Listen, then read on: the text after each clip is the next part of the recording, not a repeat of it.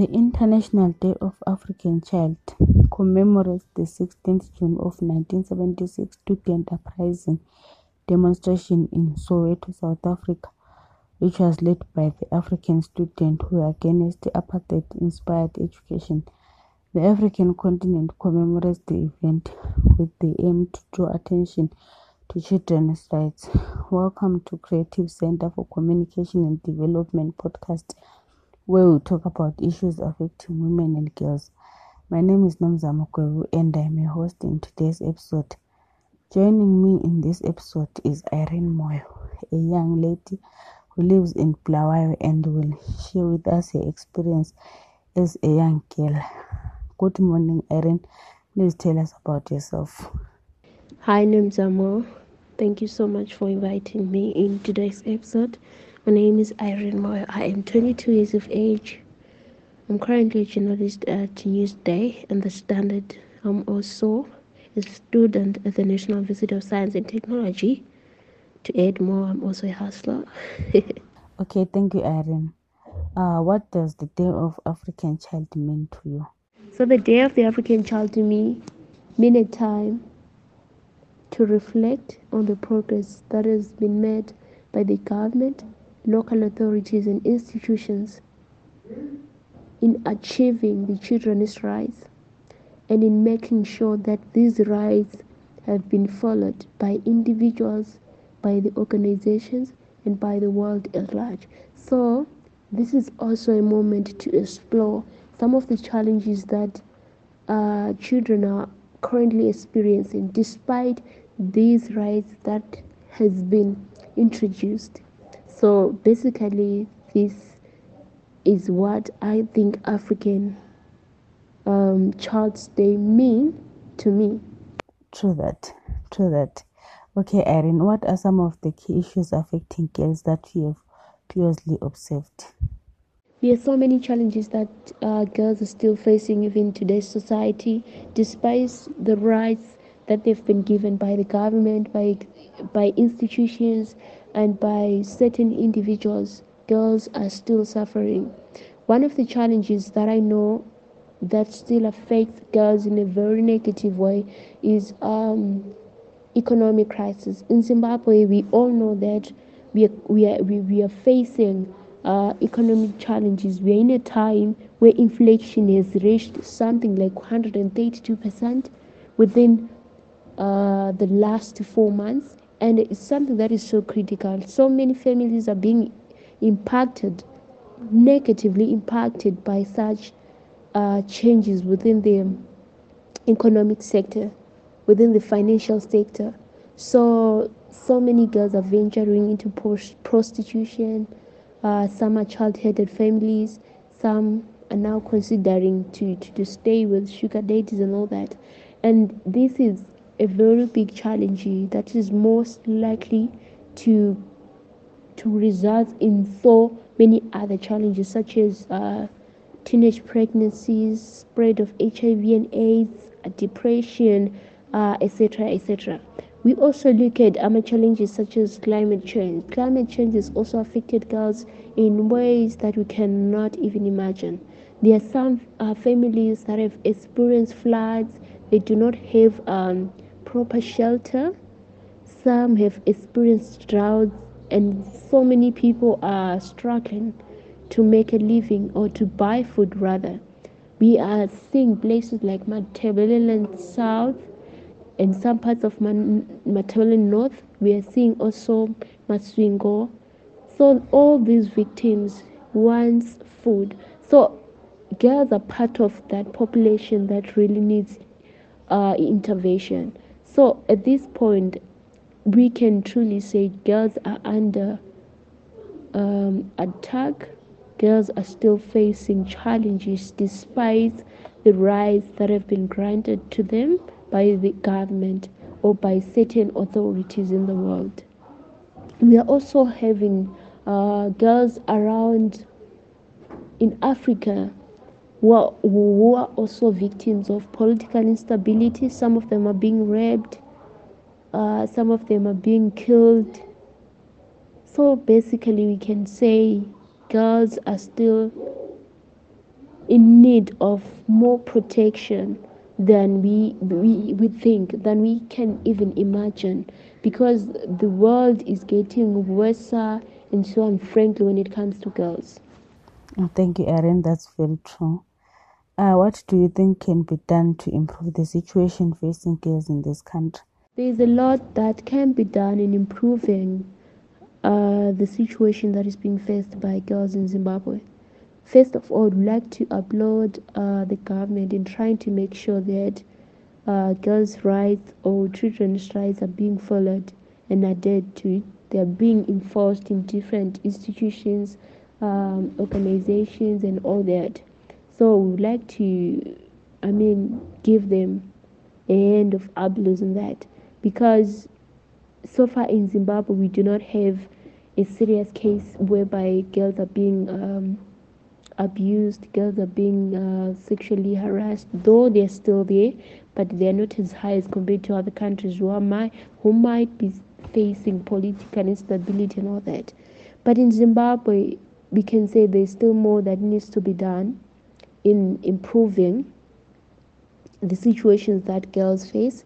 For instance, uh, in, especially in rural areas, their interventions, humanitarians uh, interventions are still needed in providing food, food security, in providing shelter, providing um, even education, because that's the best thing that you can ever give uh, to anyone else. If you educate them, they will know even in future how to take care of themselves. Even our government has to be very strict when it comes to enforcing the laws that are meant to protect young girls and women. So basically, uh, this is what I think uh, should be done more for girls.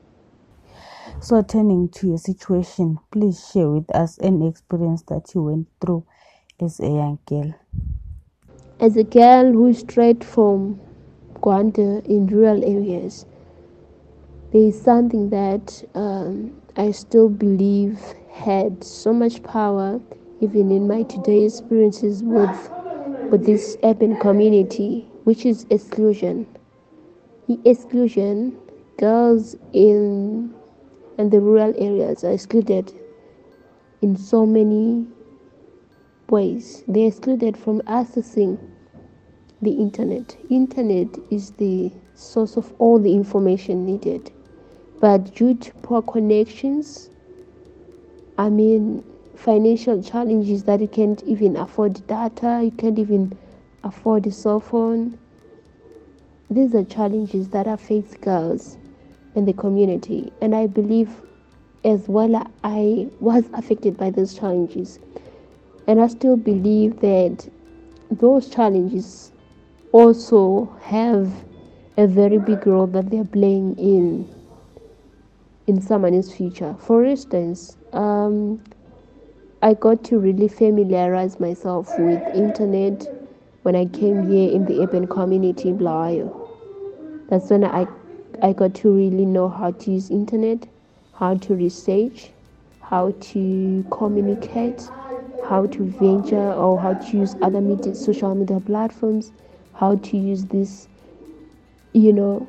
So I believe that is a step behind when it comes to any development, be it um, by the community, by girls, by boys, everyone really who doesn't have information is most likely to to experience a delay in any development. Oh, okay, okay, Irene. Thank you again. So, how has this experience shaped your current position and your future as a lady? Challenge of having no access to information. I believe somehow somehow it affected me, especially in my studies. I mean, I could have done better at that time, but due to to the fact that I had no access to information, access to internet to be specific, maybe I was going to do a different degree, for instance, such as business management. I always wanted to venture into business. So, because of what I obtained in my O level results, automatically it means I should venture into arts. And that's what I did. And I believe that's how hard I was really affected by the lack in the access of information. Okay, so looking into that, um, what do you think should be done to prevent this from happening to other girls?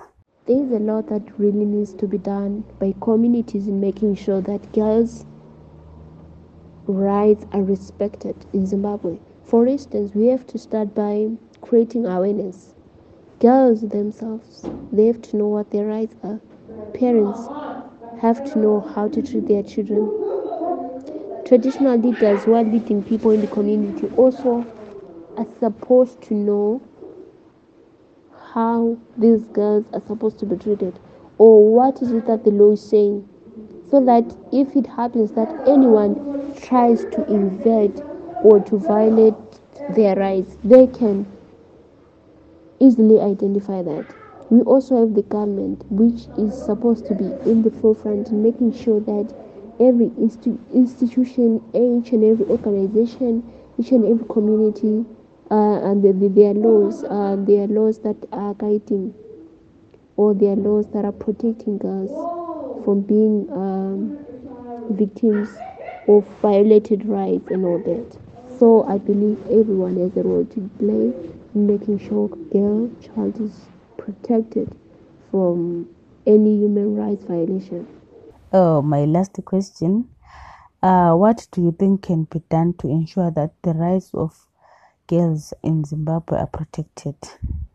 okay in terms of what can be done also to improve um, the girls situations in zimbabwe girls are still being victims of child marriages.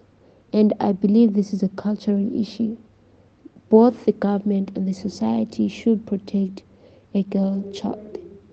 So what can be done is the government should be so strict and introduce i mean educate the society on the impact of child marriages and also introduce policies, strict policies that will have an effect even to our churches, to community, and to certain individual because some people are still hiding under the face of being uh, at church, the face of being a leader at certain communities, and that is destroying so many girls. We have records of people who have died due to uh, young teenage pregnancies, which are mostly influenced by child marriages. So that should be something to consider as we are trying to rally uh, behind the girls' child, as we are trying trying also to protect them. Right. Thank you so much, Irene, for sharing with us your, your perspective about the African Child Day. We hope that your experience will, will serve as a learning curve in advancing girls' rights in Zimbabwe. Thank you, listeners, for being with us in this episode. It has been a great pleasure having you on the show. Stay tuned for our next episode. My name is Nomza Mokweb, and it's a goodbye for now.